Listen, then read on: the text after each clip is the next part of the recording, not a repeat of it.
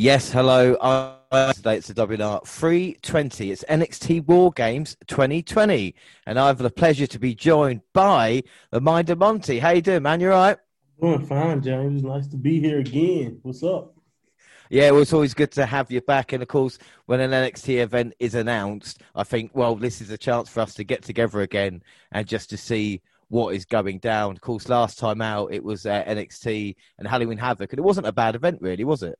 No, it, uh, it actually went well. I'm, I'm happy to.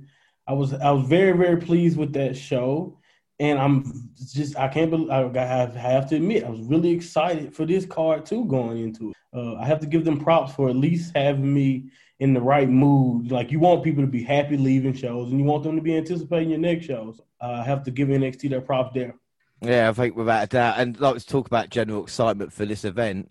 I mean, with a war games, they've it's been a tradition now as well. But um, what were your thoughts? Like I said, you're happy with the card. What match were you looking forward to the most? Uh, you know, I, I was happy uh, with the card. I think I'm have to be honest with you. Uh, I was obviously looking for. Uh, I think anyone who loves mat wrestling should should be looking for Chomp Chomp. Uh, I cannot say his name right now for some reason. Ciampa and Thatcher.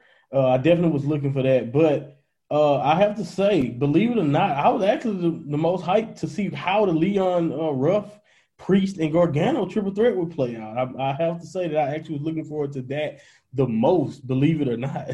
well, that's what's interesting because as I'm like looking at the War Games card and I'm thinking, oh wow, we've got you know Lumis in action, and of course you know. Um, we've seen that storyline happening from Havoc, and I'm going, well, at least we're getting a payoff. I'm actually quite excited to see the kind of Cameron Grimes versus Lumis match you know, as a and and like the rough stuff going on as well. So it's not been too bad. So let's get started then. And it is Sunday, the 6th of December 2020. We get the opening promo. I think William Regal saying War Games is brilliant. I think they could just have that on a continuous loop.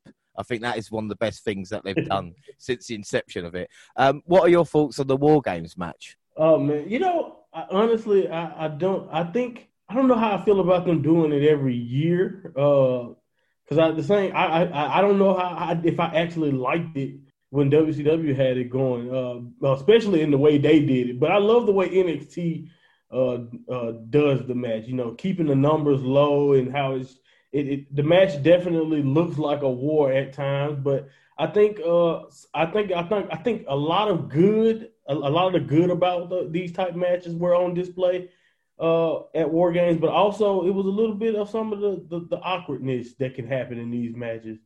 Uh, you can see.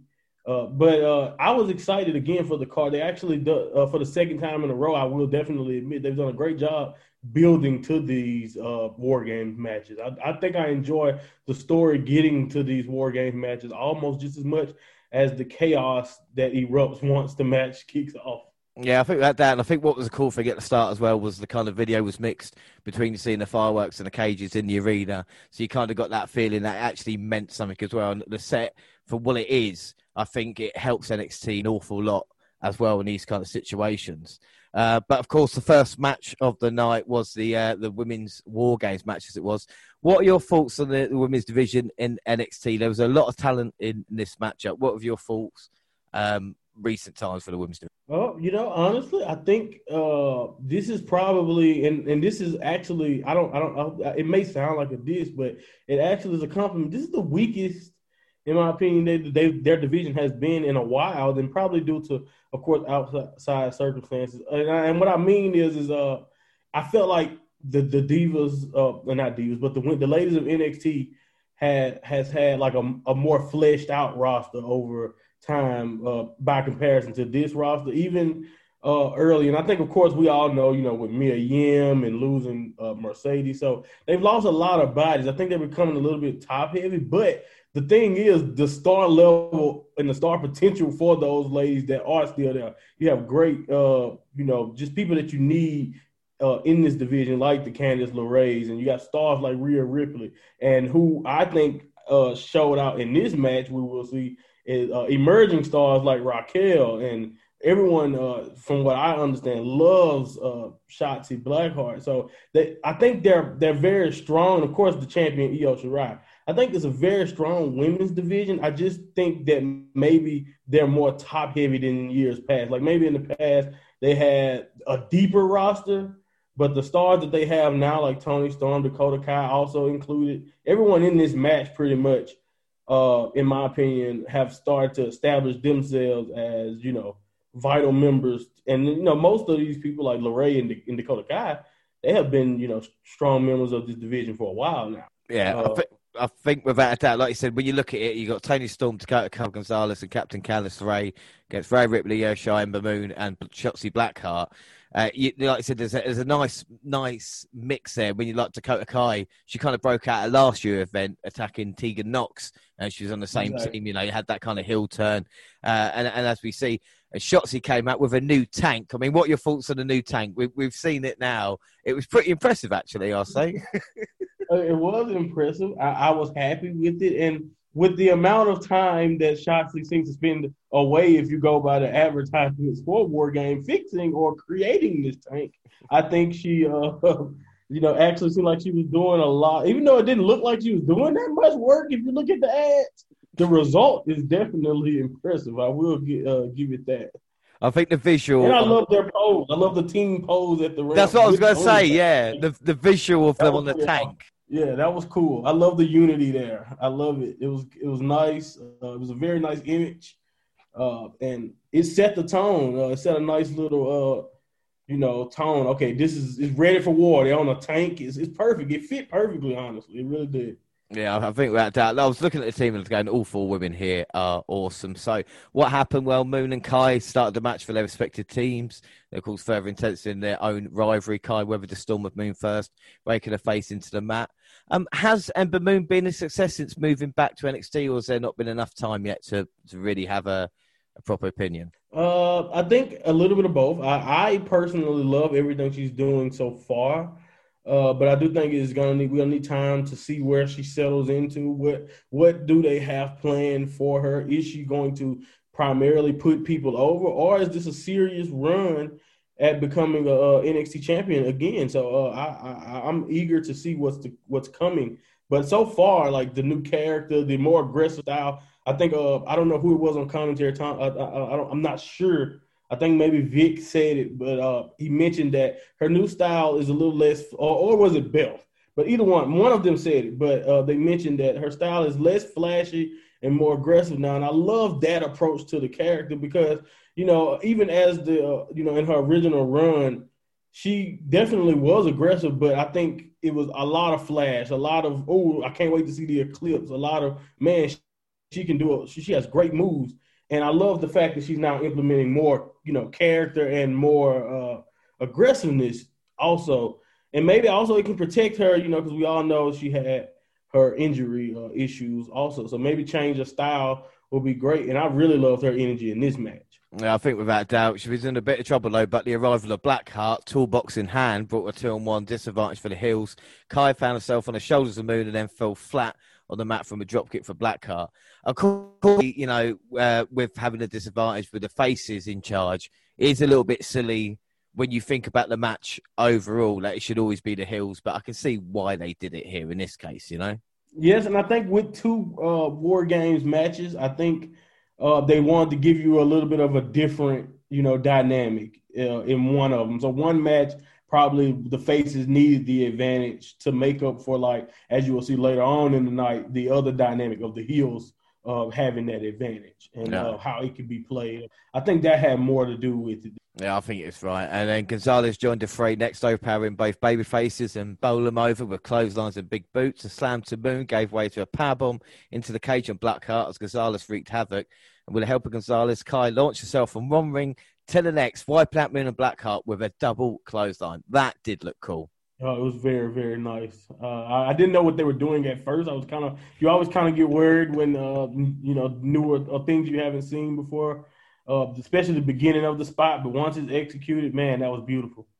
I think about that. Then we see Ripley entering the match and immediately came face to face with Gonzalez with Moon of Blackheart immobilizing the heel. Ripley rocked to a pump kick and a pair of clotheslines and a ripcord drop kick and it flattened Kai as the Aussie rolled out. And Ripley opened up the toolbox, retrieved a mallet, and blasted Kai with it. I don't think that mallet was real. I don't know what you think about that, but.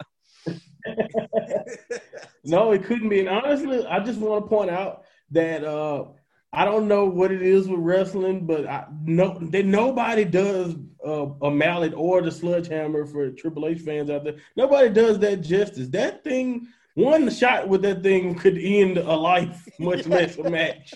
So it's hilarious how wrestlers uh, react to getting hit with the hammer. I, I always found that hilarious. It was just a hammer of any sort, by the way. Yeah, and it was just straight to the spine. You're thinking, oh, you're going to get up in a minute. Oh, okay, no, that's fine.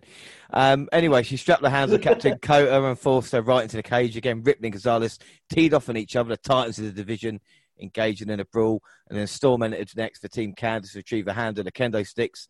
And after working on turnbuckle, she joined Gonzalez in punishing Ripley with a stick. She whipped Ripley in the exposed turnbuckle, driving the air out of her in the process. Um, I really like Toni Storm, but I prefer her more as a baby with a heel turn. I think one of the reasons they've done it, like we talk about with the face and heel divide in the women's division, it's a place for her. You know, she would be on the heels team as opposed to she get a place in the face team. You know.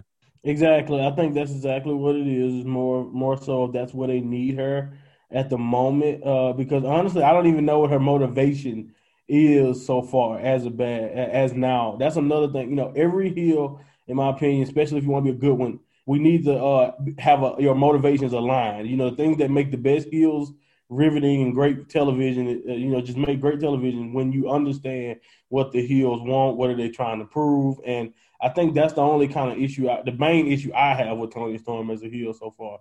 I don't know what she even proved by joining up and what she's gaining from it. You know, I understood when Dakota, for example, a perfect example, you brought up Dakota Kai making her name last War Games. I understood completely. I think everyone understood why Dakota turned. Like the storyline was there and it made sense. This with Toni Storm, I think is just like you said. They needed the uh, the numbers to uh, be even, and uh, she was uh, the the, the choice. Yeah, well, we see all six women in the match, and they come together for a stereo tower of doom spot, leaving the competitors laid out on the mat. It was a bit too rehearsed, but it still looked good. Like all the spots in this match that looked maybe, you know, even in the men's match later on, a little bit rehearsed. It still put them, didn't they? You know. Right. It was, it was a mixture. I think. I think some of the uh, some you know some of the old older school fans or maybe some people who don't who don't like a little bit of that uh you that that noticeable cooperation uh, they probably hated those hated those moments. But I agree. I think the the risk at the end of the spot ended up, you know, still getting the impact there, mm. even if you know, yeah, they they kind of you know, we're working together there. Uh, I think it still ended up working. I think about that, and then we see NXT Women's Champion Io entering the battle, bringing a ladder with uh, Gonzalez prevented Shirai from entering, kicking the door back into the Genius of the Sky, and knock her off her apron. Repeatedly, Gonzalez prevented Shy from entering the match despite eating a drop kick that drove a chair into her head. Io doing her best RVD impression by holding on to the cage door there as well. I thought it was just so cool. And then we see LeRae entering the match, but came face to face with Shy. Lucky for her, Indy Hartwell attacked from out of nowhere, leaving Shy on the floor. She locked the door to the cage and stuck the key in her shirt, making it difficult for Io to enter the squared circle. Um, we've seen Indy being taken out, coming with a neck brace the most um, pointless neck brace I've ever uh, seen. the most pointless neck brace ever, right? I mean, oh my goodness, hilarious. It was. It, it is funny. Like the first thing that just came to my mind. Oh well, she's uh, she just looks really injured, huh? it's just hilarious. And then she puts the key Doing down. that with the neck brace. Well, it's not just the neck brace. I think with the key as well. You know, she's like, "Oh, I'm going to do it there." and she's forgetting that there's there's not proof on it, you know, just in case. exactly. That's I promise that's the thing. I was always like, and then another thing, locking her out. You can't finish the match without her at least entering the yeah. ring. So, like, what are you doing? Like, that's not like that. Don't help you guys win the match. Like, what why let her in the ring? it, just it was hilarious. That's the only I I definitely that was definitely a head scratching moment. it was one of those things like I was enjoying the match and then it took me away a little bit. But in the ring, the Hills took a pummeling to Blackheart with a kendo stick shots, a obliterating her, and poor Shotzi. She did take a load of punishment in this matchup. Um, the Ray tried for the pin, but the referee refused, citing the fact that, like you said, not all eight competitors actually entered the ring, you know, because you had knocked her out yourself. anyway, exactly. uh, the, the bit that made me, uh, I, I honestly loved it. Uh, on the top of the, the, the War Games cage with a garbage can. And don't get me wrong, it's she dives off and takes out all the women like you should. But the bit where she's looking at like the camera and going, "Look what I'm doing," and then puts it over her head. I just started laughing. She is crazy. And then to dive off the top blind and just be like, "I hope they catch me." How just oh is Io Shirai? You know.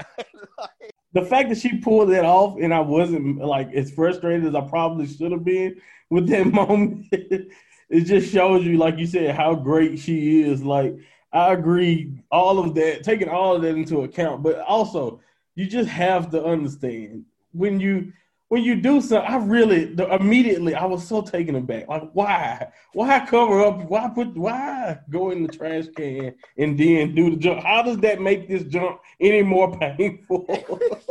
or any like I don't even understand the logic behind that one. And then two, I definitely wanted her I wanted everyone to move and just let her take a bump just because she did the trash can.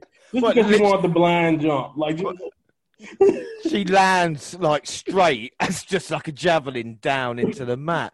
Um, no, but even her look on her face of like, look what I'm doing. You're like, you are crazy here. Do you know that? it, it is. It is might be the greatest thing I have ever seen in NXT. Io Shirai just keeps topping herself every every event we watch with her. You know like she breaks the cool meter. Like if it's a cool meter that exists, like she just shatters it like every show. We need every to come up, yeah. We need to come up with new words soon. It would just be like, look how Io that is, you know.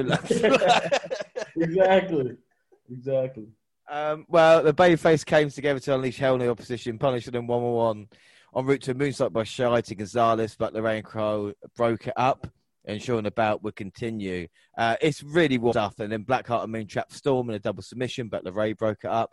Blackheart unloads on the heels with a kendo stick, getting some payback until a chair shot from Kai hold momentum. Filled up with big kick to Shy, followed the top rope double stomp into the trash can, driving into the body of the women's champion. I was saying when she hit the um, double foot stomp on the trash can, why didn't she just go straight for the cover? Why did she try to pull the trash can off? You know? Yeah, she should have just kept her in there. Uh, Shirai, oh, like she looked stuck in there anyway. like, so would have been the perfect time to you know just go for the pin. But I think uh, it's a little bit also a little panic because maybe she was actually stuck. I don't know. well, she only got herself to blame, really, didn't she? You know, but um, but this is the thing. Maybe it showed a bit of Kai's uh, inexperience. But and then we see uh, Moon delivering an eclipse onto two, two chairs. I love the eclipse. Ooh-wee. What what a man! That was so beautiful. just like, I, I, absolutely, I I just I don't understand. And then by the way, she took that like she's right on the ass, like right on it. Like just it was it was impactful. I have to say, she took a seat. Honestly, I was just like, that is so. Cool. That's the, it, the Eclipse is such a, an exciting finisher. But it, you know, when wrestling can make you kind of feel like a child again, when I see that move, especially on the chairs, I'm like, "Oh my god, did you just see that? like, that is incredible."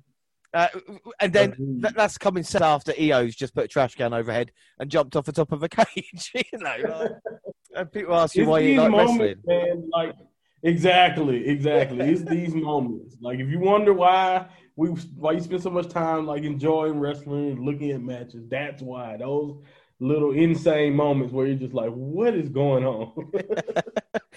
uh, well, we see the eclipse, and then Storm broke it up with a trash can. Toni delivers Storm Zero to Moon.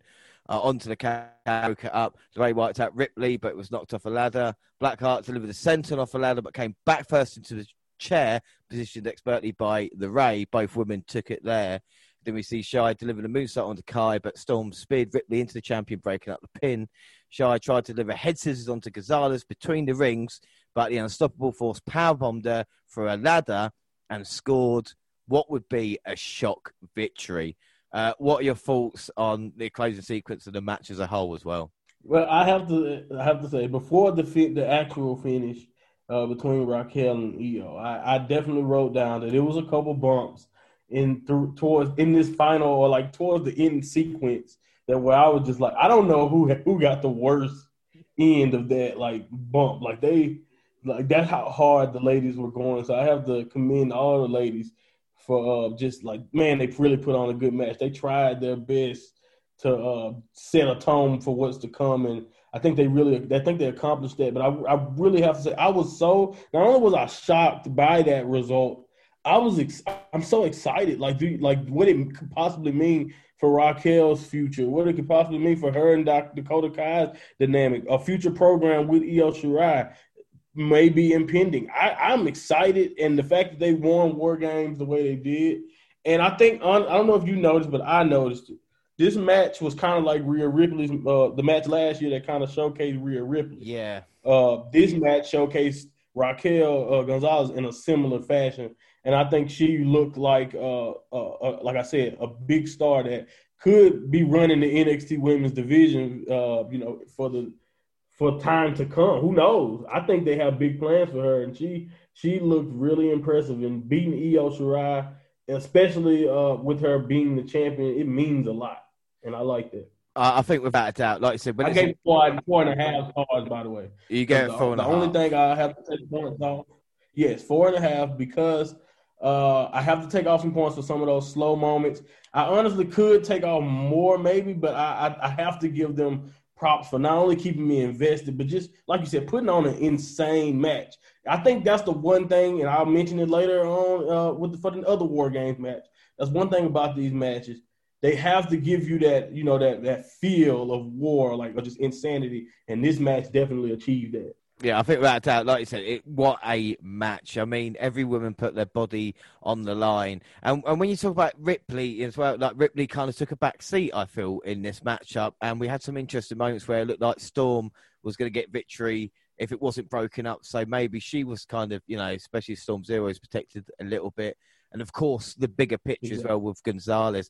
And in fact, the faces didn't really need the victory, did they, in the end? Oh, no, I think uh, having having someone like having Io on your side. First of all, you already have the champion advantage, so you know you don't necessarily the champion, especially with Io's reign since she's defended it, uh, uh, you know, handedly now.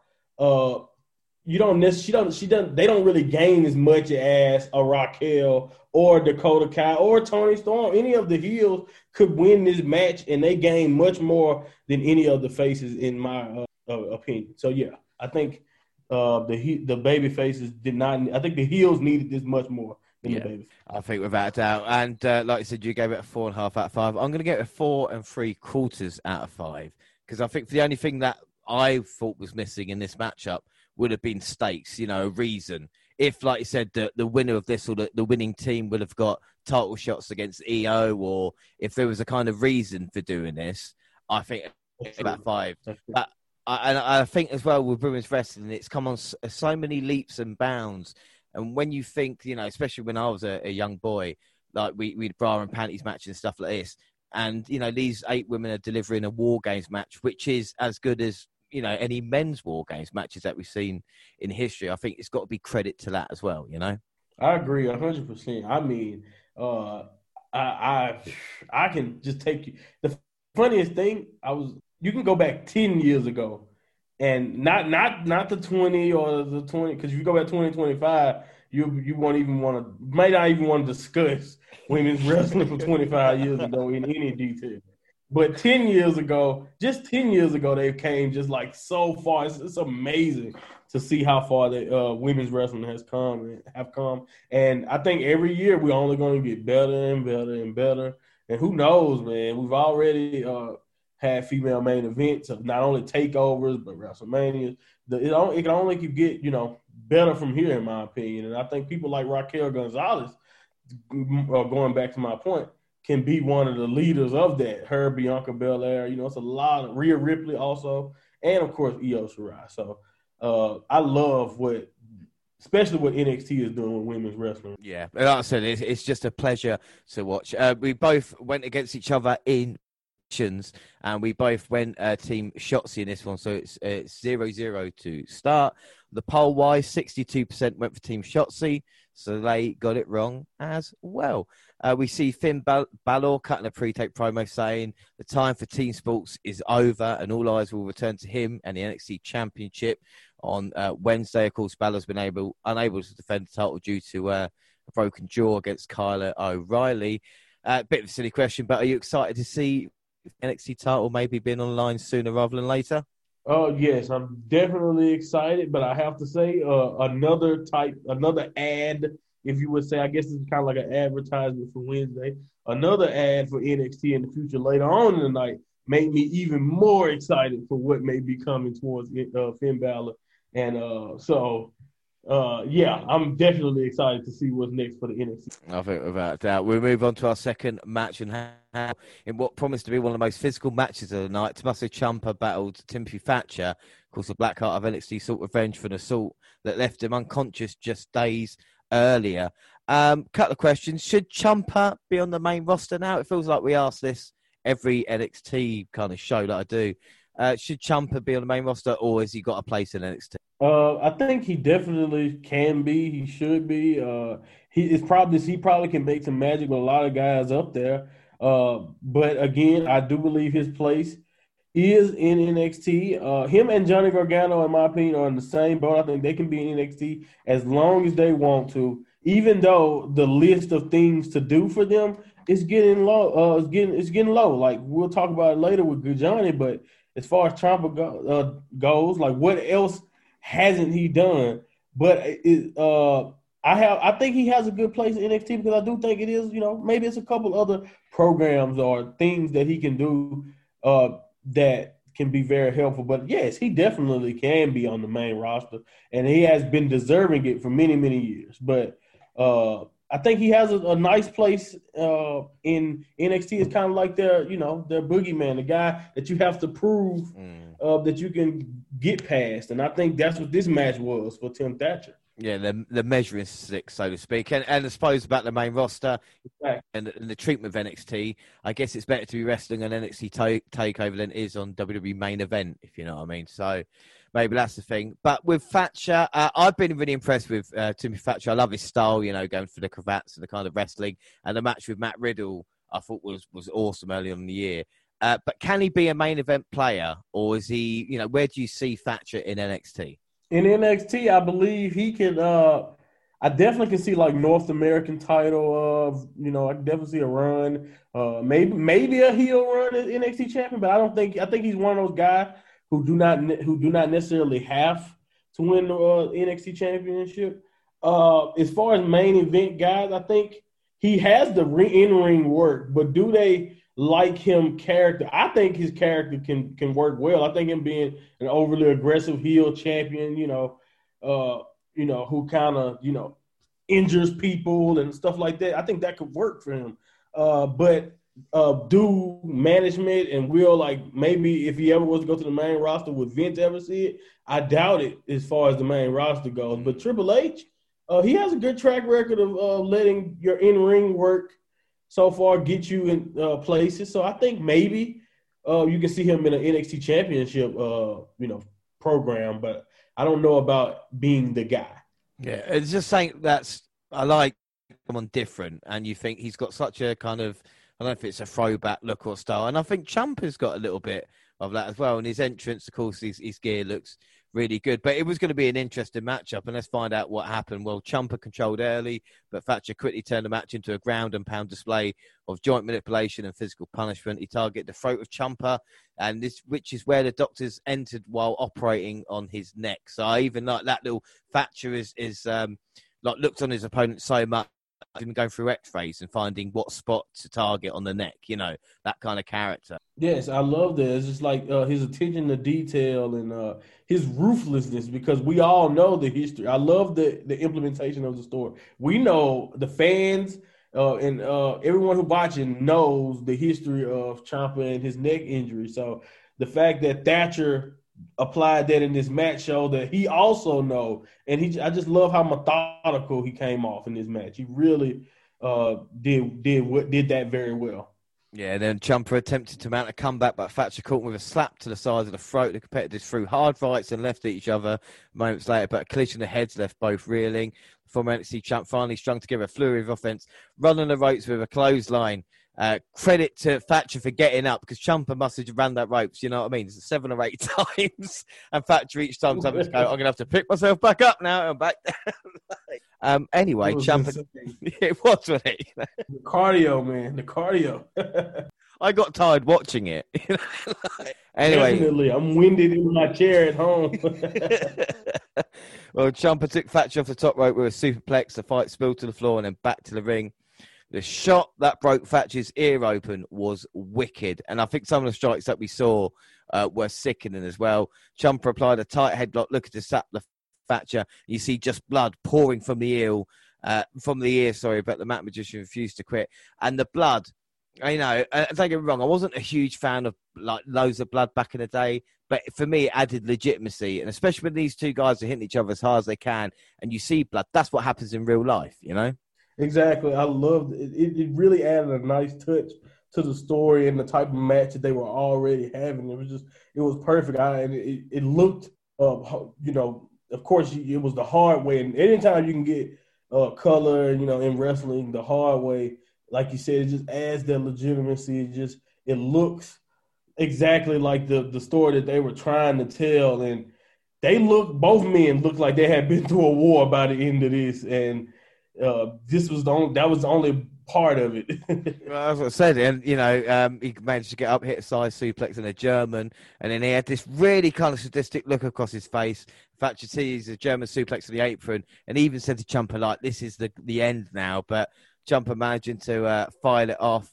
And as Thatcher tried to be in the ring, he hit him with a draping DDT. Um, and, you know, like I said, with the Willow's Bell for, for the victory. Um, the whole match was just so enjoyable. You know, uh, Ciampa getting a victory, and, and these times you're going, oh, the, the the newer guy should have won. But at this point, I'm thinking the, the right result. You know.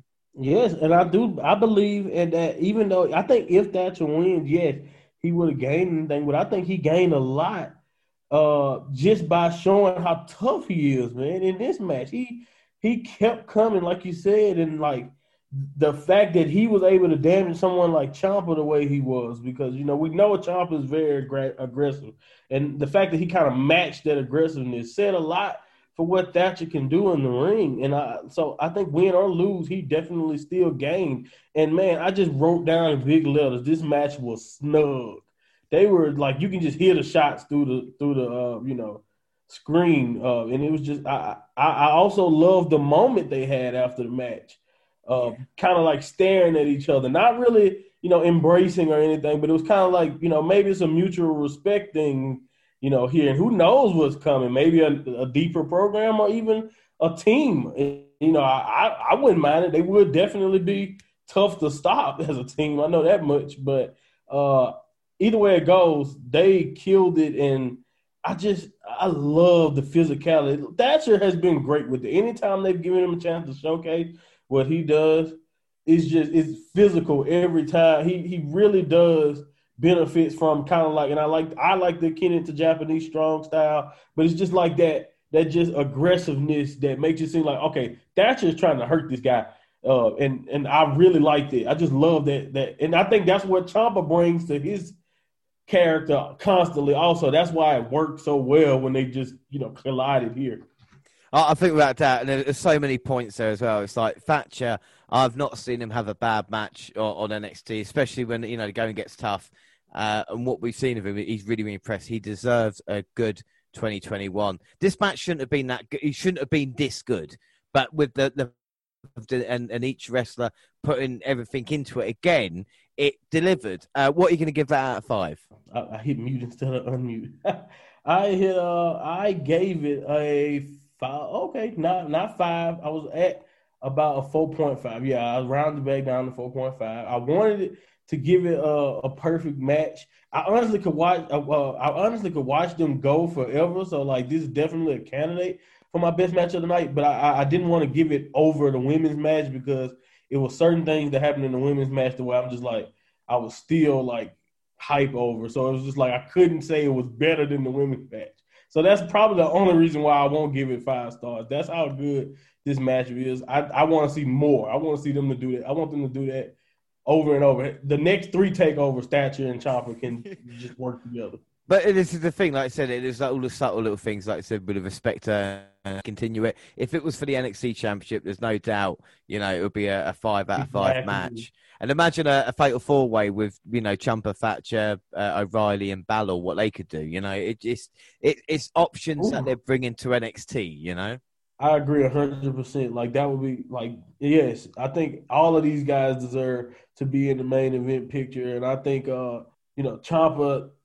obviously he's proven, and I think this is another showcase that's showing okay, let me let's bring Thatcher up to my level, and I, and, I, and let's see what he can do, and I think Thatcher proved that he he can hang. He definitely can hang. Yeah, I think without a doubt. Uh, prediction wise, we both went Ciampa in that one, so we got our first points so the night. It's one all. Poll wise, Ciampa got seventy three percent.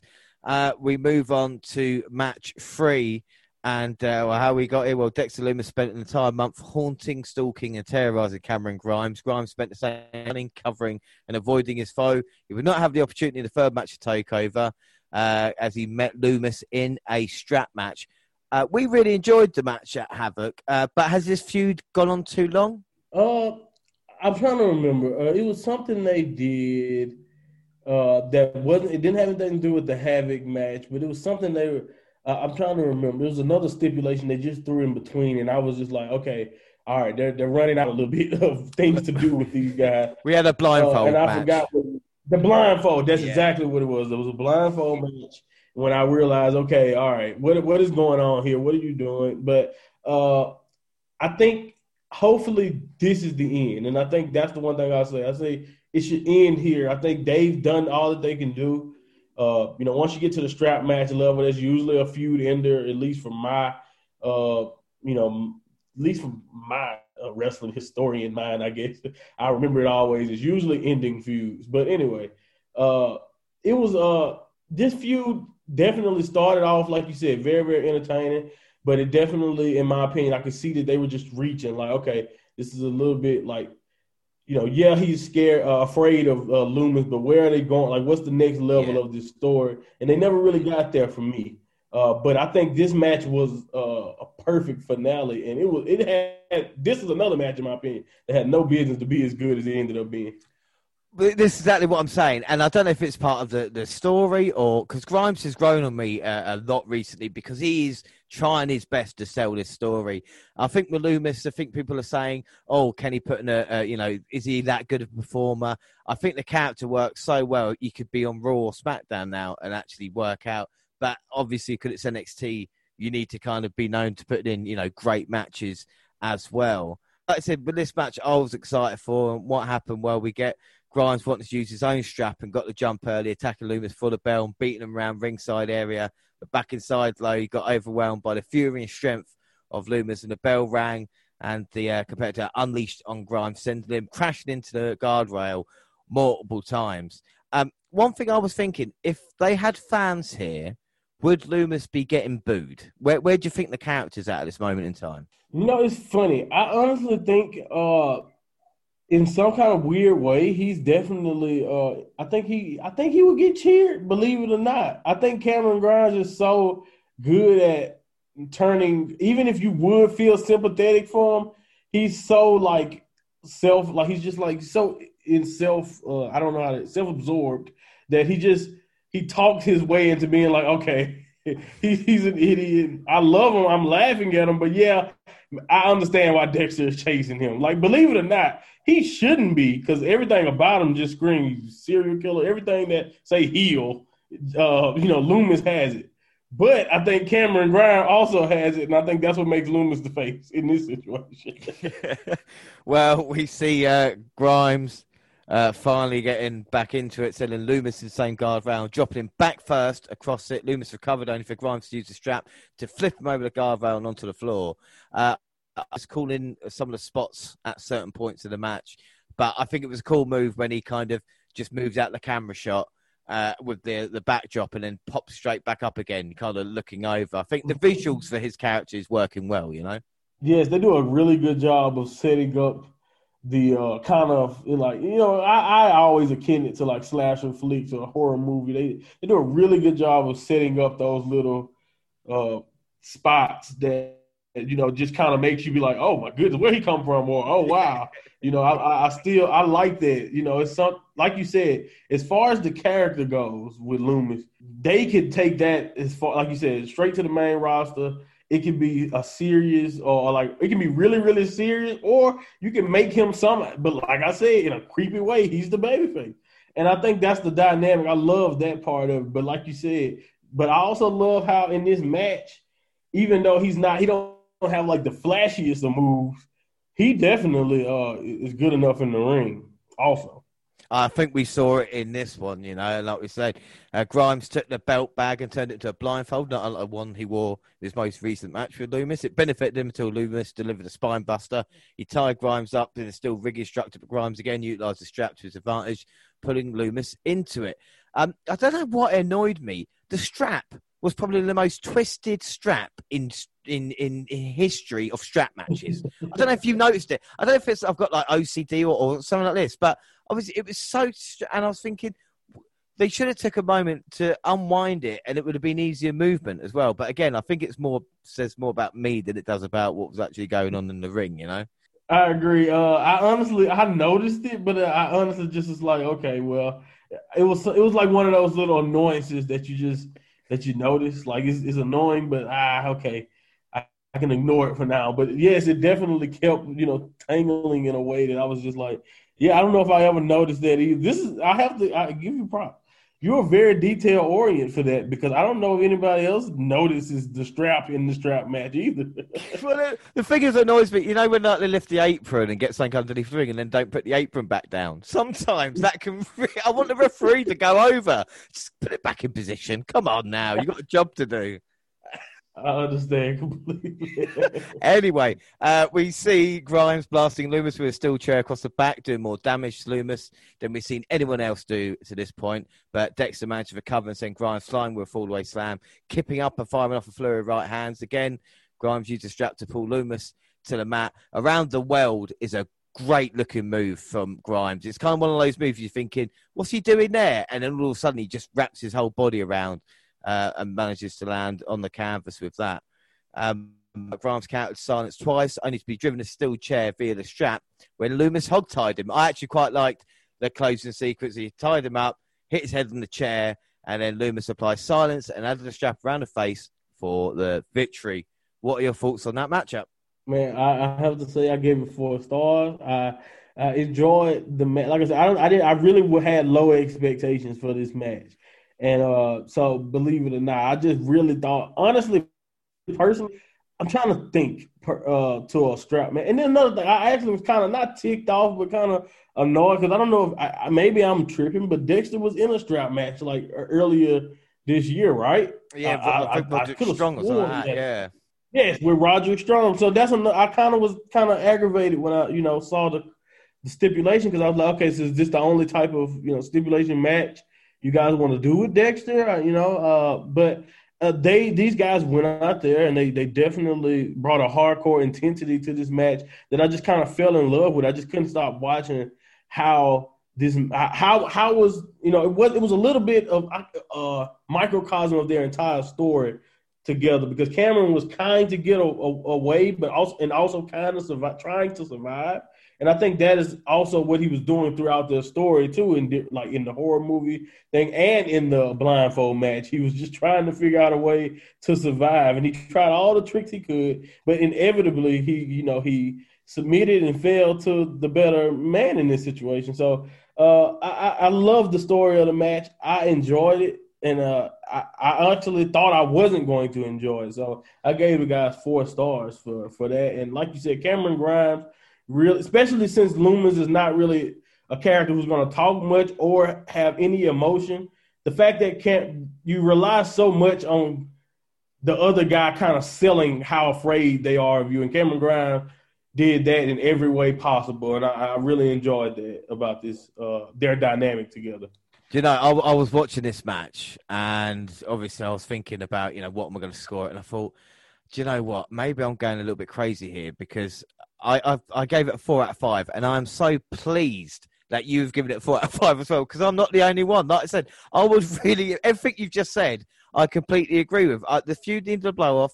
I was really invested in this, and it delivered everything that I needed. And I couldn't believe I was going four, and I was like, oh, I bet people have hated this match.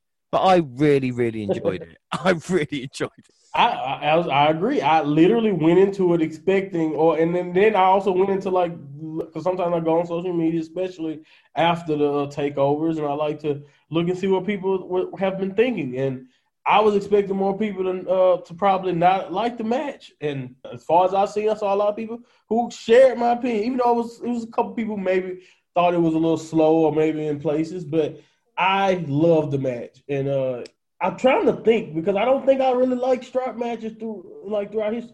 I, I, know I like Eddie Guerrero and JBLs, but that was like so bloody, and that's like a long time ago now. Sorry for sounding old, but uh, yeah, I don't know, but this is I really enjoyed this strap match, and I had I, I didn't think I was gonna have a reason to, but I had plenty of them once the match got going. That's what I'm saying. At this moment in time with Takeover as well, it is hitting everything that I need. You know, like I said, we had the opening match, which was fantastic, the, the hard hitting affair, and then this one from a kind of storyline perspective, it was really kicking off. Uh, prediction wise, we both went Lumis, so we're both two all at the moment. Poll wise, Lumis got 69%. And then Karrion Kross's present was felt with vignette showing a vulture perch waiting to strike. Tick, you're excited about this what do you see? You see Karrion Kross coming back, and what do you see him doing?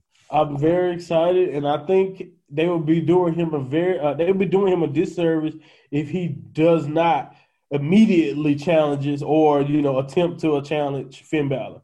Uh, I think uh, I, I, don't think he should have any focus doing anything back other than uh, uh doing anything else other than getting his title back. Uh, I think you know the, the abrupt fashion that his title uh, reign ended uh, plays a factor in why, and also I think the way Finn Balor's fame, uh, fame, I can't, I can't talk today. Reign, the way his reign's going, uh, the way his reign has been going with the injury and how he's been taken away from television, and you know he's he's now he's returning, and it looks like Kross is back. I think it's the perfect time to put those two together.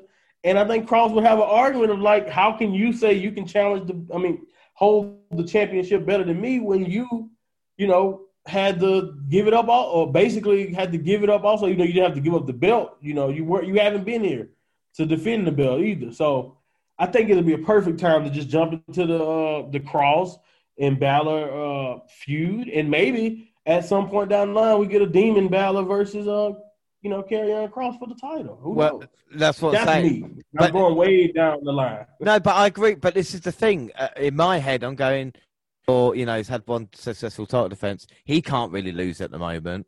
And then Kross coming back, he can't really lose. So you've actually got a, a, a you know a match in NXT where you're going. I'm actually not sure who's going to win this. And I think that's exactly. the whole point, isn't it? you know, like in a weird way. Right. That's what we need more of in like pro wrestling in general. You need more matches where it's like, man, who's gonna win this? I love it when uh, those rare times throughout history where it's been more than one person, three or four guys around a certain title, and you're like, I don't know who can win this. Let's do it like a fatal four way. So I'm not saying they need to do that now, but I'm just saying those are the most compelling yeah, yeah. wrestling times, in my opinion, when multiple people have a chance. I think without a doubt. And we talk about multiple people trying to win a championship. We move on to match four, and of course it's the North American Championship. Um, this, how do we get here? Well, Gargano defeated Priest at Havoc thanks to Ghostface to win, of course, the North American title. Only to lose on Ruff thanks to Priest's interference. The belt didn't even fit around Ruffy's waist. I loved that shot on the top of the entranceway when he won the title and he went to put the belt on. It just slid all the way down. I think it's so, so funny as well. Um, of course, Damian Priest and Johnny Gargano have been fighting for weeks and both want to be champ again. Ruff just wanted to prove he belonged. To do so, he would have to defeat Priest and Gargano in a triple threat match. Um, I was going to say, what's the future look for Ruff? Prediction wise on this, I actually, Leon Ruff, and I know you went Priest. What were your reasons for going Priest in this triple threat match? Uh, I honestly uh, did not have a good reason to go for anyone other than uh, Priest because I didn't see, I definitely didn't see Ruff uh, retaining for some odd reason. I just didn't see that. I knew that. I thought that he did. I thought he accomplished whatever. I, and then again, I, I, I will point out that I don't know what they were uh, going to accomplish, what they were trying to accomplish with Leon champion. All even though I enjoyed the run and I, I think he, he's great. Uh, I just honestly, I I'm just gonna have to be honest with you. It was honestly just a biased. I thought it It was was. a biased storyline wise, I didn't think he would get it back, other than the fact that they didn't want him to beat Johnny clean. But he's done that before, so why wouldn't they do it that way? So I was like, ah, yeah, I'm just going with Damian because I wanted to win. So I had no good prediction, um, reason why I went for that. prediction. My thing is for going for Ruff was like, like I said, what would happen to him afterwards? My worry was he'd lose the title and then kind of be forgotten about and go to the back of the line again. At least with this, you can maybe build the storyline up a little bit. But as things played out, it kind of made sense overall. Um, we see, let's get on to the action. Priest got taken out by Johnny, but Ruff uses speed and agility advantage early to evade them and fend off Gargano. Using every rope. I've watched a lot of wrestling, and I, I'm sure you know we, we both have. I can't remember a guy being able to use the top, middle, bottom, and then crawl under and make it look so effortlessly as what Leon Ruff does. When he does that, it's it's it's, it's the it's like it's and it's just a small part of, of, of most of his matches. Because I remember when he was a when he first fought Johnny Gargano the first time, and he did it in that match, and I was just like, he does that so it's it's too easy. It's too easy. I don't I don't understand how he makes that look so easy. So yeah, it's it's insane. How, how he does it? He's just walking each rope. It's just down, you know, I know backwards. sometimes. How's he It's do just crazy. I don't know. Uh, well, Priest tossed Ruff aside and pummeled Gargano. The champion answered with a missile dropkick and earned a of Priest. He set up for a choke slam on Ruff, but Gargano broke it up and then joined the champion in ridding the ring of Priest. A slingshot spear down Ruff. Uh, that was quite a nice sequence. They were double teaming each other. Uh, they were double teaming Priest, and you know Gargano saying to Ruff, "Right, run, run and dive," and then hits him with a spear. Because again, it's showing the experience of, of Johnny Gargano.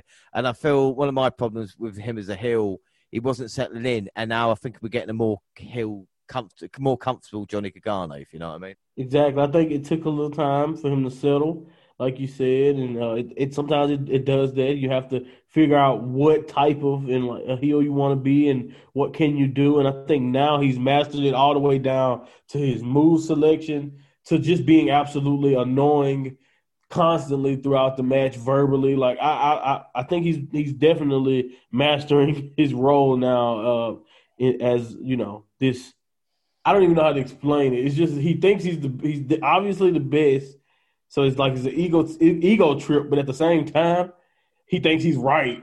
So Yeah. it, it's, it's great. It's great. He's It just great it just. It's really good. working, and especially like the balancing uh, with the kind of priest character. And what we saw with Priest, he was getting frustrated in the match with Ruff, and he, he's kind of treating him like a kid, wasn't he? Saying, um, you know, just leave me alone, get out of it, get out of it. And he finally lost it and hit a razor's edge um, through the guardrail.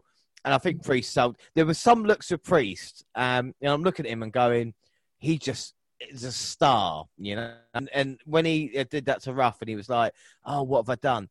I think the thing they missed a little bit was Gargano because Gargano had actually moved out the way of that move. So if you'd maybe seen it from a different angle, it looked like, you know, Priest was throwing him into Gargano as opposed to just trying to kill him.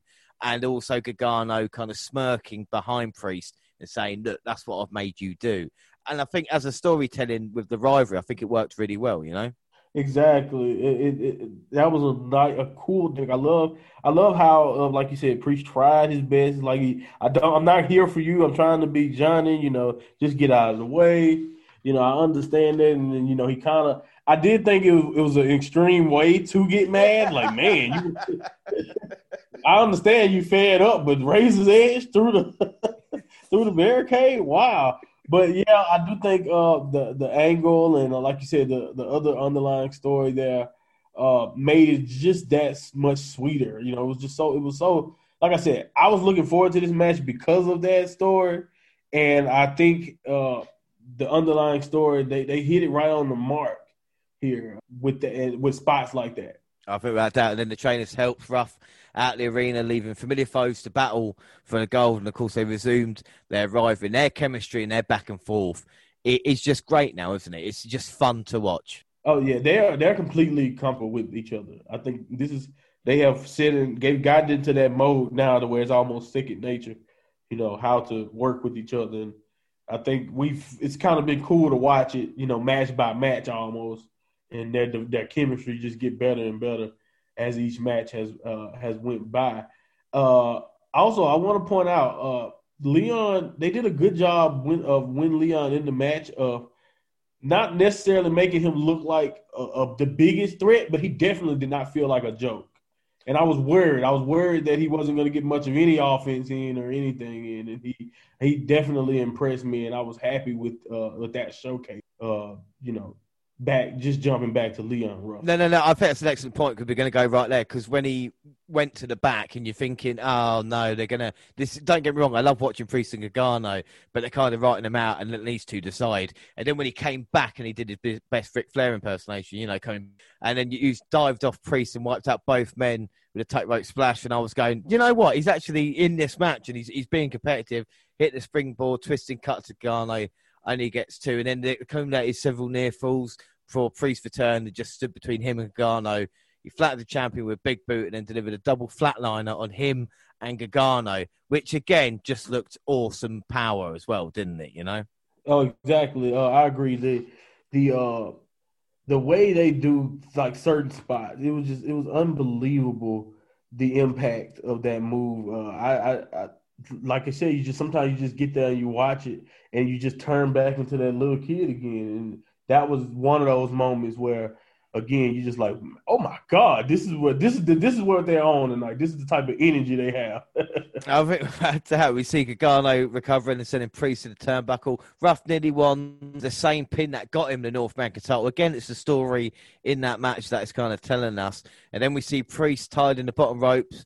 Uh, Gargano applied the Gargano escape and Priest was looking on kind of helpless but he managed to free himself break up submission and rock Gargano and then as the action broke down, I was loving this matchup. And then just the ending was a little bit, you know, as the action broke down, an army of oh. ghost face glad, uh, clad attackers jumped Priest. He fought back. was on both sides of the ring and caught Gargano with a choke chokeslam on the ring apron.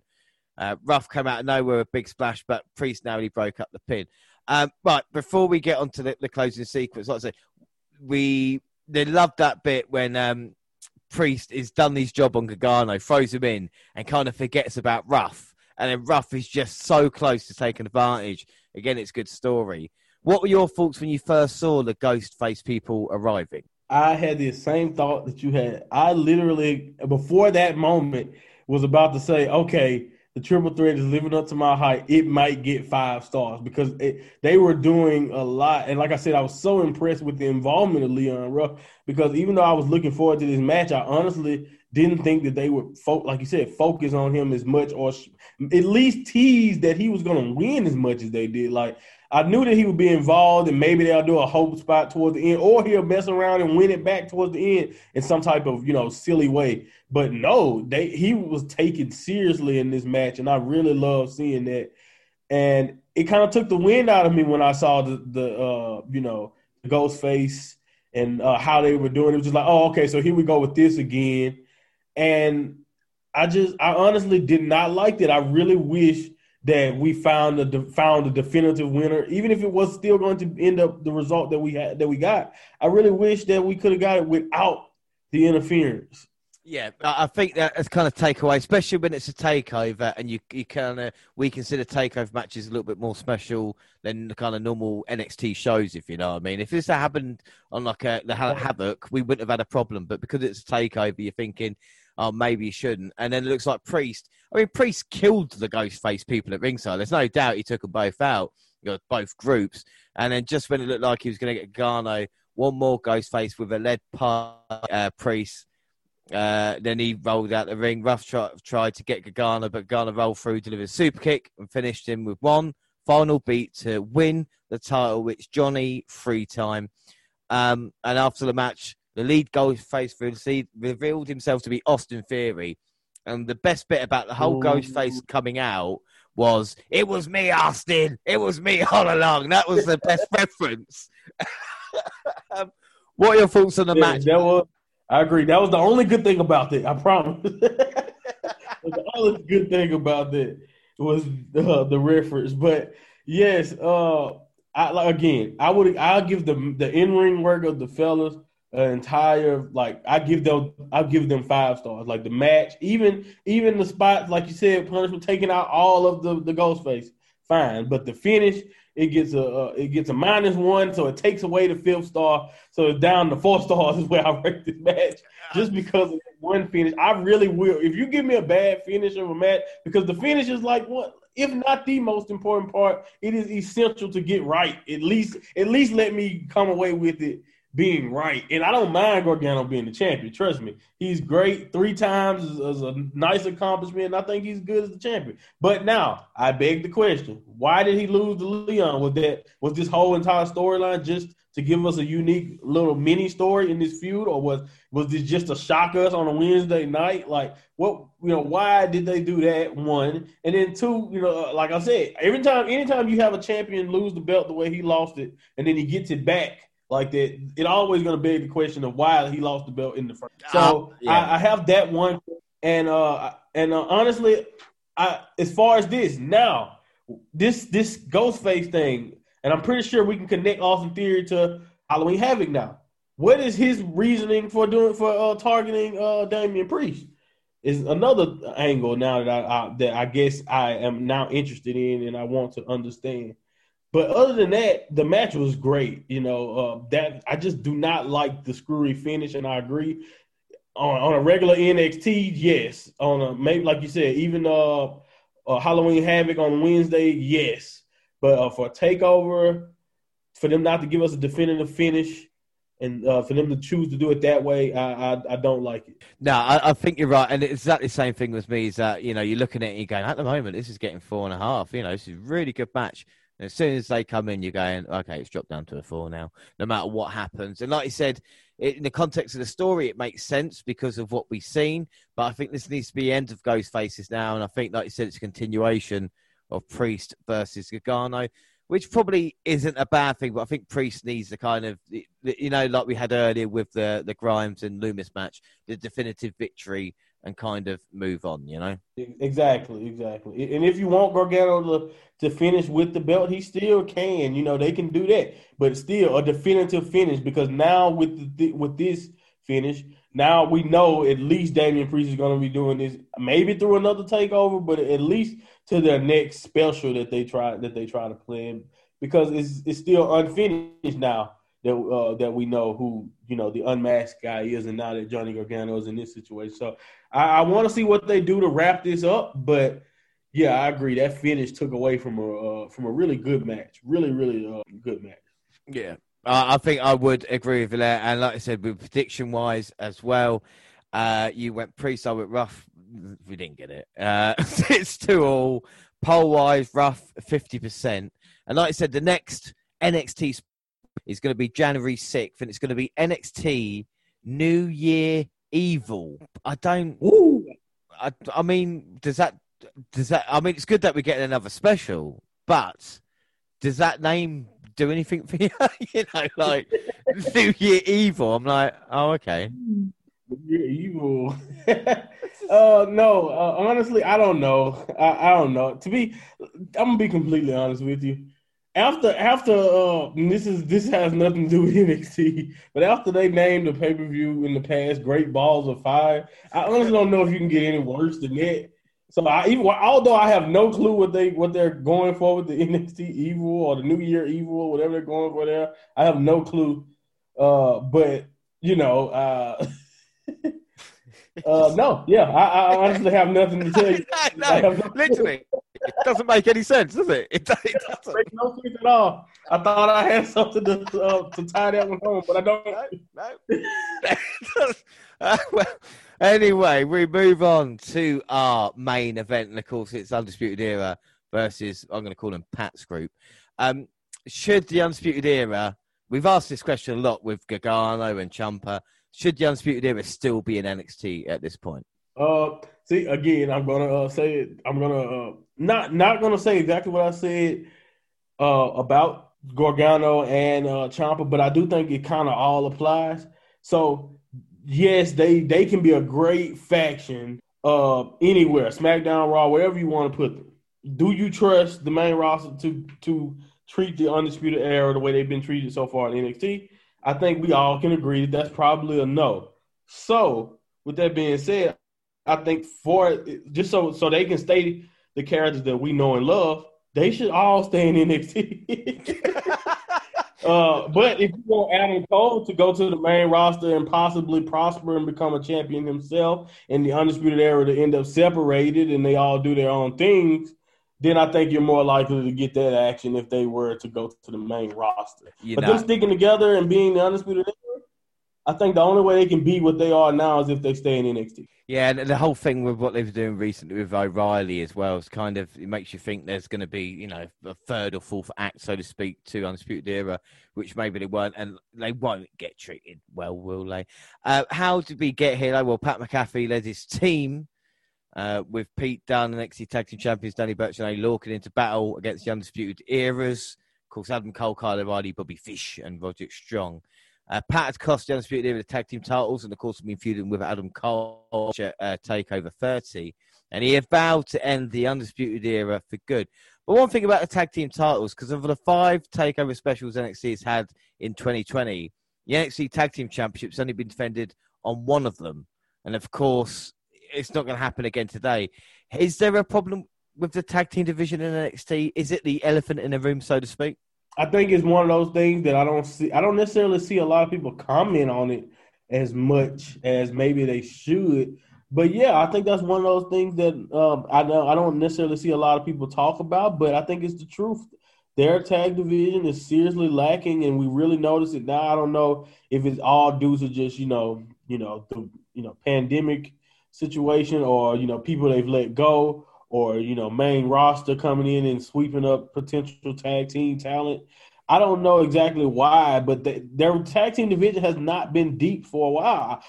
I was very excited to see the Grizzly Young Veterans make a debut uh, for NXT television because that's just how. I mean, I think they really needed a new team to showcase. That's how depleted they are because everyone is fighting Ever-Rise or or Breezango. Uh, you know, that's it. Like they really don't really have the deepest tag division at all. But to be fair, this is a WWE wide problem. That their entire tag division on each, you know, if you want to go SmackDown, Raw, NXT, it's been lacking for a little while now. And you know, and I think the pandemic has only made that problem worse. If you see what I mean. I think you're right, and I think NXT tag team division. It's been you know a couple of years they've not really sorted it out, and I think you know it filters down from the main roster when you think about all the great tag teams you know, the Revival American Alpha that we had go with all villains and they going up and, and not being used right. But I also feel like if it was AEW, you know, the, the shit they're getting for the, the women's division, and yeah, they're not probably doing what's right there, but you know, if it was a tag team division there, I think a lot more people would be moaning and, and talking about it than they do in NXT. And I, I think that's, you know. That's true. I, I agree. I, for some reason, uh, NXT kind of gets a pass on that, and maybe it's because of the strength of their women's division and singles division, but they don't necessarily deserve it because if that's the case, you can give that same pass to AEW for the strength of their tag division and singles division, and the fact and just admit that they need to work on the women's division. I think that's the same thing that needs to happen. I think both sides, like they both have areas they need to work on. Uh, but I agree. I think one side gets unfairly critiqued while the other kind of gets that ignored. And I'm not sure why, but I agree. For years now, they have been lacking in that department. And, you know, a select few teams make it through. You know, you see a Street Profits every now and then, even though we don't know where they'll end up. You, you know, I, for example, I mean, just think about it. Just in the last, since this last recent draft, people like Heavy Machinery and some of these other teams that just used to be NXT tag teams, but they're split up that fast. Yeah. So I I don't know. Maybe that's part of why Triple H is not eager to build new homegrown teams just yet because they're they they fall they their demise is so quick on the main main roster consistently. Almost. Well, this is the same. That's definitely going to have to be looked at. I think uh, next year when it comes to the tag team division. But again, this is probably Lorcan and Burch's biggest match of their careers. You know, and um, we see a promo with the War Pigs uh, ACDC song War Pigs. I think that was quite cool. Uh, the Undisputed Era are the horsemen of NXT, and I think it goes to show. And I think they even mentioned the commentary. You know, the War Games match was created full of horsemen back in the day, and they brought it back for Undisputed Era, and they've been well, they've been in every single War Games match since they brought it back. Um, how big of impact do you think Undisputed Era have had uh, in NXT? Because personally, for me, I feel if with them they've built NXT to the third brand that it is today. You know. I agree. I think that's when uh, a lot of the things that we know. I think without the undisputed era, without Adam Cole and uh, you know Kyle O'Reilly, Bobby Fish joining together the way they did, and the impact that they made, I don't think they would be on USA Network. I don't think uh, they would be on you know televised every week. I don't think they would be uh, at least you know it'd be still a network situation most likely. Like a lot of things has changed just because of how, uh, what they were able to bring in. As far as uh, I, the war games thing goes, it's like that just shows you right there something that I think that WWE has been complained complained about a, for a, a, while now, especially kind of in the 2010s, is their lack of uh, factions and the development in factions. And I think this is by far the Undisputed Era has probably been the best faction that not only just by the way they've been booked, but in their accomplishments and all of that together, they've been the best faction, you know, possibly. And, you know, I think a lot the Shield get a lot of credit, deservedly so. I think as far as the W, as far as in WWE, but like you can't tell me like Undisputed Era versus the Shield.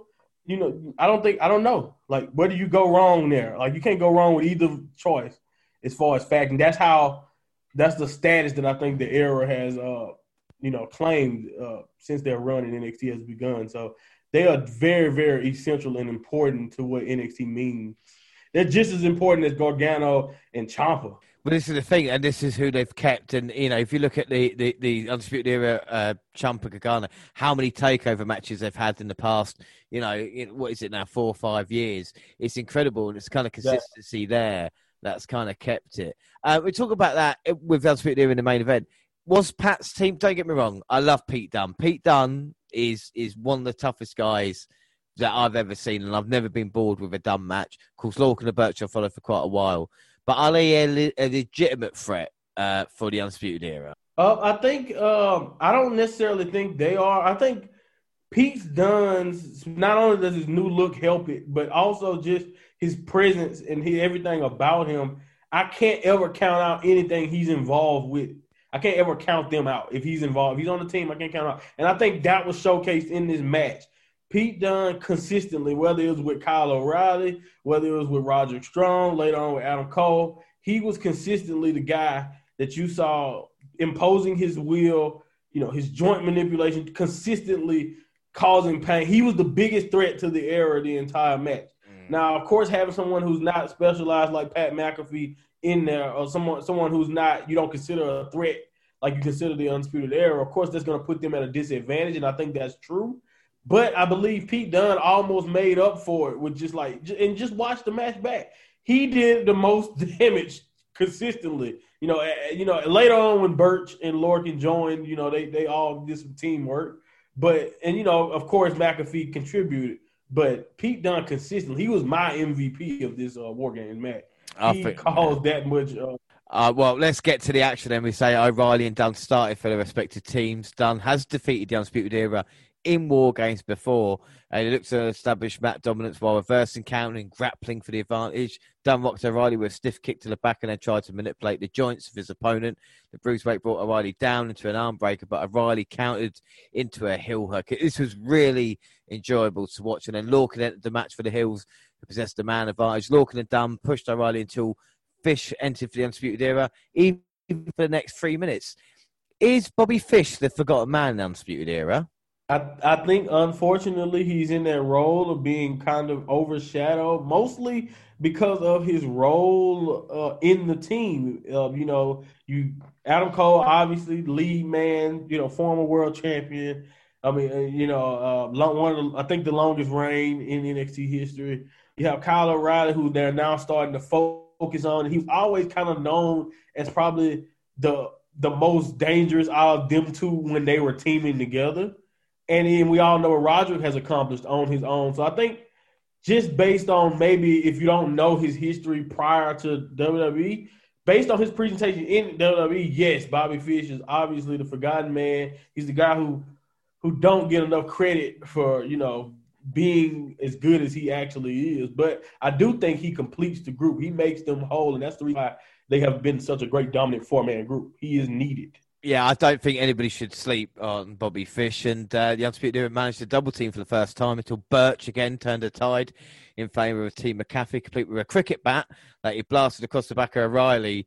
Uh, Burch tapped out to submission, but the match had not started, and I, I quite like that about it as well. Uh, and then uh, O'Reilly getting hit in the back of the cricket bat. And I actually went, oh, he hit him for six. And then Barry was going, we're so English. You know, uh, Strong entered next to the Undisputed Era, exploding into the ring and taking the fight to anyone in his path. Him running and hitting all three uh, guys where all caught in between the ring and he's going and hitting the combinations. I thought that was really, really fun. But then Pat's team took over. Uh, only Lorcan's chops I don't know what he was doing in this matchup, but it was kind of he's learned a new way to chop because he was going like in the guy as hard as he possibly could. oh my god! Not only do I love his Twitter, but man, Oney Lorcan can, can do no wrong for me, man. He's just that good. Uh, McAfee then entered as a fourth and final member of his team and loaded the ring with weapon after weapon, including tables and chairs. And each table had a member of the opposition's name on it with hopes of driving them through. And what I thought is that Pat McAfee is a top athlete, but taking four tables out from under a ring, he got died. You know, I did, I did notice that. I agree. Uh, he he impressed me in a lot of ways in this match. I do want to know who the idea was to put the names where they did, and so it's upside down. So I'm struggling trying to read the names yeah. that they put on the table. I do want to point that out. Thanks a lot, guys. Well, he's, he's, you know he pulls out and he goes, "This one's for Elock." Oh no, sorry, Cole. That's no, that, that's the one, isn't it? Yeah. Uh, so, and then uh, Wade Barrett says he can he combines the athleticism of Seth Rollins and the hateability of the Miz. I think that, that's fair enough. Um, we, that's fair. That's fair. Yeah. We see a moonsault to strong through a table, which was impressive by McAfee. And then Adam Cole exploded into the match, neutralizing opponents with a fire extinguisher. And then down in each of the tag team champions, he fired off rights and lefts at Dunne, and then countered bitter end with a DDT. And after a cheap shot from McAfee around the heels to down Cole, Riley suckered the former Indianapolis Colt into a trap that included a beat down at Cole's hands and then his. And then when the hills in the grasp of Fish are riding strong, Cole reversed the figure four McAfee the Hills ultimately broke up, but what a switch that was because at that point in time you're going, Pat McAfee's not going to put a figure four and make Cole submit, is he? And then when they changed it, I don't think Undisputed Era, of all the matches I've seen him, I don't think anybody does it better when you think it's going to be a false finish and then they just change it right at the last second. I agree. Uh, I was definitely surprised by it. Uh, I, I, you know, uh, it, I was just happy that, to be honest, at that moment, I was just happy that that's that, that they chose to do with Kyle. You know, I I figured it would finish. Uh, honestly, earlier the false finish with Adam Cole, I thought was uh I, I couldn't believe it. Like uh, Pat McAfee really really look like he definitely don't look like just some regular uh you know athlete coming into it. Like they really put him over. You know, kicking out of the of the Panama Sunrise and all that. Yeah, know, right so. now. Well, we get on that in a sec because Cole and Dunne then showcase the sort of chemistry that made their match at last year's Five Series so special. Moments later, when a powerbomb from the Undisputed Era failed to drive Dunne and Burch through a table, Strong just jumped off the top rope and put them both through forcibly. Cole shoved McAfee off the top rope and through another table. This bump was, you can see McAfee's dived off the top, but he went back of head into yeah. the table. It wasn't comfortable, was it? Mm. Oh, it's one of those. It's just, I swear, it's, it's, it's almost guaranteed. Now, maybe I'm starting to get there with NXT. It's always those one of those bumps where it's just like, oh my god, like that. That is why they pay what they get paid. What they get paid. like it is insane. Some of the things that they are allowed to uh, walk, and then you just see them walk away from it. You know, after the match. But you know, man, that takes some. That's gonna take that takes some time off the uh, the good old you know retirement. You know, that's gonna take some years off off that off the career. You know, bumps like that. It really it really does. And I, like you said, you just make that ugly face when you watch it. You know, it is. It is the kind of whoa fuck. Like you know, yeah, yeah. it, it's bad. And then uh, we see Dunne, Lorcan, and Burch sandwiched between the ropes and the cage. The Undisputed Era straight to cat, uh, attack. This looked great. They look like a proper, you know, they are a real team because they, they took each of them out with like the kind of four combined stuff. Uh, it looked brilliant. And then they teed off for McAfee, but the other three heels regrouped and brought the fight to the baby faces. The action broke down, each competitor taking the other down in a crash of action. They left all eight men battered and broken. And with a brawl breaking out, McAfee delivered a swanton bomb from the top of the cage that wiped everyone out. It was a good bump, but it was nearly exactly the one. It, yeah, it's true. It's true. It was really good. Uh, I honestly, they almost parted the sea for him. Almost, like he almost went a little bit, you know, almost a little tough. But it's still nice, especially when uh, you know you think about who he is and how inexperienced he is to be fearless enough to do that, man, cats off the pad. Yeah, yeah, without without a doubt. You know, without the afterwards he was a little bit winded. Uh, but nearing 45 minutes of competition, Iranian Dunne came to blows in the centre of the ring. Dunne delivered the bitter end for two, and only two men have ever kicked out the bitter end. And that's what I was really surprised with. I was like, oh, fucking hell, he done it like that. Um, I Riley delivered a. Yeah, honestly, like with that point, you're going, well, you know, and again, like I said, with the false finishes and what how they doing it, it worked throughout the whole match. O'Reilly delivered a suplex onto the steel connector between the rings. Again, it looked like it was the end. And then McAfee knocked O'Reilly at the top rope with a steel chair to the leg. Cole attempted a steel chair shot, but McAfee delivered a low blow. He tried for the pump, but Cole rocked him with a bicycle kick. McAfee tried for a Panama Sunrise, but Cole caught him with a super kick. And then he hit his finisher. And like I said, the, the, the look on Cole's face when McAfee got the shoulder up at two after the um, Panama Sunrise was was brilliant because Cole, you can actually see him going, but I've, I beat people, and that's Pat McAfee. How did he get the shoulder up? You know, I thought that was brilliant. Was the perfect reaction to it because again, he's not someone who's been doing this a long time, and you know, he's not someone who's known uh, for independent wrestling or anything like that. So he's just a guy who punted in the NFL, uh, American League over here, and and surprised. I, don't know. I, I don't see how anyone is just not so surprised between this and the one-on-one match with Adam earlier. I mean, like like again, just hats off and kicking out. I was just so shocked. There's no way. I was like, no way they're gonna let him kick out of there. I, I actually was just ready. I thought the match was over. I thought the pay per view was done. Just after that, and it wasn't. It was a legit uh false finish. Very perfect. It was perfectly done.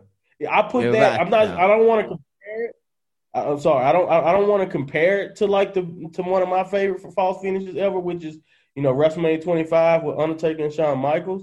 But that's what I that's the type of shock it was because I just wasn't expecting it. Yeah, no, I think without a doubt, and you can see it the cogs working in his mind as well.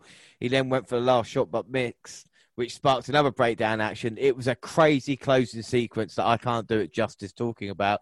But we see a bitter end on the chair that Pete Dunne gives to uh, Adam Cut. You're going, man, like, come on. So you're gonna really, you know, it looks so painful. Honest, horrible. So and then um, just before that, when then looks like it's going to end, but O'Reilly delivered a knee into a steel chair, driving into the face of Lorcan for the uh, for the victory. Um, my God, what a match! What are your thoughts on this one? I honestly, at, at, I honestly didn't know what to do. I really just at first, as the match went on, at first I was like, okay, so it's like I think the girls are gonna have this. They have they've they've given me the best, you know, war games match of the night. I don't think there's anything that the guys can do. And it just as they went on and as it just continued, and then you got to the false finishes, and it just they kept going. The only thing, and this is the only reason why I leave my rating at four and a quarter, is because I honestly didn't think at one point, even with those close false finishes, I was surprised, very, very shocked. But all the I never at one point thought uh, McAfee and and and Dunne would win and their team. I just didn't think their team would beat the era at all. And that I don't think that's any fault of any guy, anybody in the ring. They did all they could, in my opinion, to invest you into this and make you think the era had a chance of losing. But uh, no, I just that may be the only thing, and I don't know if that's their fault or if that's booking. But it was just hard for me to believe the Era would lose this match against uh, the team, no matter how much money it took to put that team together. I think the problem is for that is not just the fact of like you know if it was a case of them just having a match. I think this is why prediction wise, you know, for team we both went team Pat, that would make sense. But when they're hammering home like they want to end the undisputed era, you're going, well, the undisputed era is never going to end now, is it? You know, like that didn't make and sense. And if they do, it wouldn't be at the hands of someone else. Team you know, yeah. exactly, exactly. Um, but I mean, this was excellent, physical, and it deserved the main event. And like you said, I'm watching. It can't be better than the women's match, and I think the women's match might have had a bet. Well, the Io spot for me, I think, steals the night, but I think this match is slightly better because it's like you said, it's Pete Dunne was just the go-to, and like in Pat's team, like Danny Burch is a veteran; he's been doing it for years and years. Lorcan's a crazy you know, we, we, we know Lorcan as well. But Dunne was the guy, kind of the gel that was, kind of, or the glue, sorry, that was holding everything together. Undisputed Era, they just could have their match, and Dunne was like, right, this is what we're doing. And O'Reilly getting a victory again, you're building another star, aren't you? You know? Exactly. I really love what they've been doing with Kyle O'Reilly. And whatever they have going on for him, whether it's a big singles run or you know, I've seen. Of course, we've all. I'm pretty sure everyone has seen the theories of you know Adam Cole and him. You know, maybe not getting along in the future, and maybe something like that breaking up the group. Who knows? But whatever it is, we all know that you know they see what they have something with Kyle O'Reilly, and I hope they just keep riding it. I think he uh, is also just kind of like we talked about with Fish, someone who kind of gets uh, kind of get overlooked because he was in a tag team, but he has everything, in my opinion, it takes to also be a star. So I love them letting him get the victory. And uh, you know, and I also love how storyline wise Adam Cole is kind of moved aside. You know, usually he's he's the you know he's definitely the leader, and you know so far, you know since Kyle O'Reilly has kind of taken the, the front seat, he has kind of moved aside and allowed him. And I, I, I like that dynamic, and I think it'll look be even better when that inevitably crashes down. Yeah, no, I, I, think I think without a doubt, I think it's the storytelling NXT uh, are doing even throughout the card. You know, and, and there might be negatives, uh, you know, with, with certain aspect like tag team division or you know not having the, the women's title on the line. But I think when you look at overall, uh, prediction wise for that, like said, both went pat. So the final scores for prediction was two all. What was your score for the main event in the end out of five? Again, uh, I I would give it a, a four and uh, 4.2 star. Again, I liked it. But, uh, like the only thing I take away, and sometimes it can do that for me, is when I feel like I know what side is going to win. Uh, no fault of the men involved. I think they all killed it. I, I just I loved everyone's dynamic in this match. Pat impressed me, and I think, like you said, like we both covered here, Pete Dunne definitely deserves the MVP for that match. Uh, but I, I, take away maybe a little bit. Maybe I'm being a little harsh. Maybe maybe I should go up to four five. But I'm taking away from it just because I kind of had a feeling there's no way the error would. No, I think that. And poll wise, people thought uh, Pat uh, with Team Pat would get victory, fifty two percent there. Uh, and this is the thing we talk about match. Who was your MVP of the night? Because for me, it's obviously Io's dive off the, with the trash can, which I've just I've probably watched about twenty times since it's happened. Um, Pete Dunne, obviously, in the main event, and credit to Pat McAfee. I think. I mean, out of those three, if I had to choose, I'd probably pick. I don't want to say it, Pat McAfee, because I know what Io can do, I know what Dunne can do, and Pat just keeps impressing me, and I shouldn't like him. So he's MVP. Who's yours?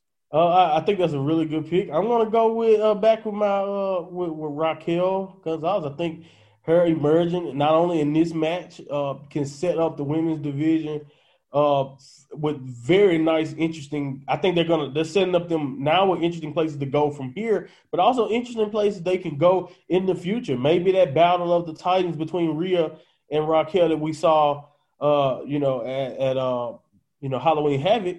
Maybe that can turn into a title match somewhere down the line. Who knows? So I'm giving Raquel uh, Gonzalez and the future of the women's division. Uh, I'm giving that my MVP. I think without a doubt. Uh, match of the night. Um, I think it's fair. Both of us, uh, the the women's war games, I think just outshone the men's. I don't think outshone's the right word, but I think the women's match overall was the match of the night. I think that would be fair to say, wouldn't it?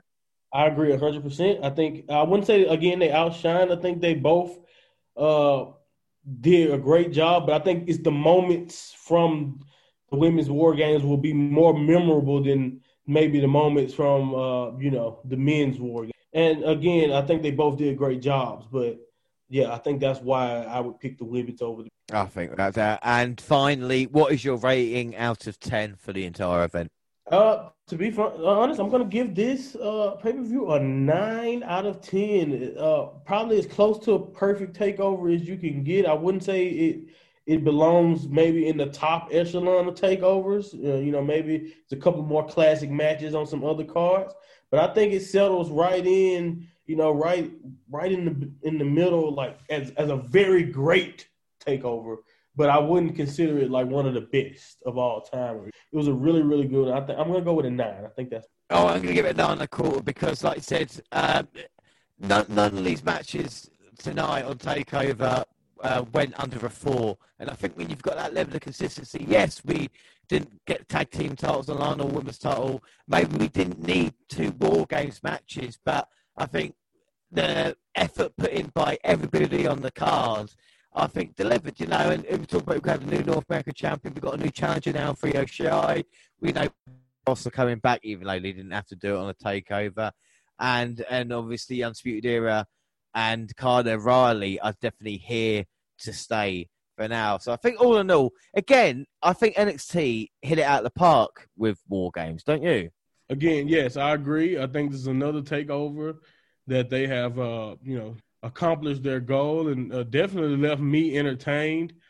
Uh, I, I, that's one thing I will say. I think overall, the NXT has some of the best selection of like you know pay per views or you know specials, or whatever you want to call them. Their takeovers can stand up against almost anybody's, uh, you know, assortment of cards. Like those are some of the best cards that WWE has ever produced, and I think it's kind of cool that it all comes from you know that the brand of NXT, and I think this is this goes right. This adds right to that legacy perfectly. Yeah, I think without a doubt. I, I think that is it for NXT War Games. I mean, it was like I said, a fantastic show. Um, quick question: uh, Would you want to join me in about three weeks' time to do the NXT End of Year Awards? Oh yes, sir. Let's do it. No problem. Just let me know. I would not have a problem with doing it. And then about two weeks after that, we'll have the NXT New Year Evil as well. so that'll be. Such a great name. I just can't oh. wait for that. Oh, I, don't I forget the. I don't think you and me are going to mock that at all when we go to review it. Then, um, so that is it. So that will be. So that's it coming up then. Like I said, in three weeks it will be the NXT WNR Awards, where we look back at match of the year, you know, takeover and all this kind of stuff. And in the beginning of the year, like I said, Monty will kindly be back and we'll do NXT New Year Evil. Uh, but that is it for today. Follower is Aaron Wilson at WWE on Twitter. And of course, we're on Twitter at the WNR Podcast. I'm at the WNRJR. Uh, do you want to plug your stuff quickly? Um, yes, I do. Uh, follow me on the Twitter at Monty Mo Pod um, Monty and Mo podcast or the Mind of Monty podcast. Still go by both names, really, as of right now.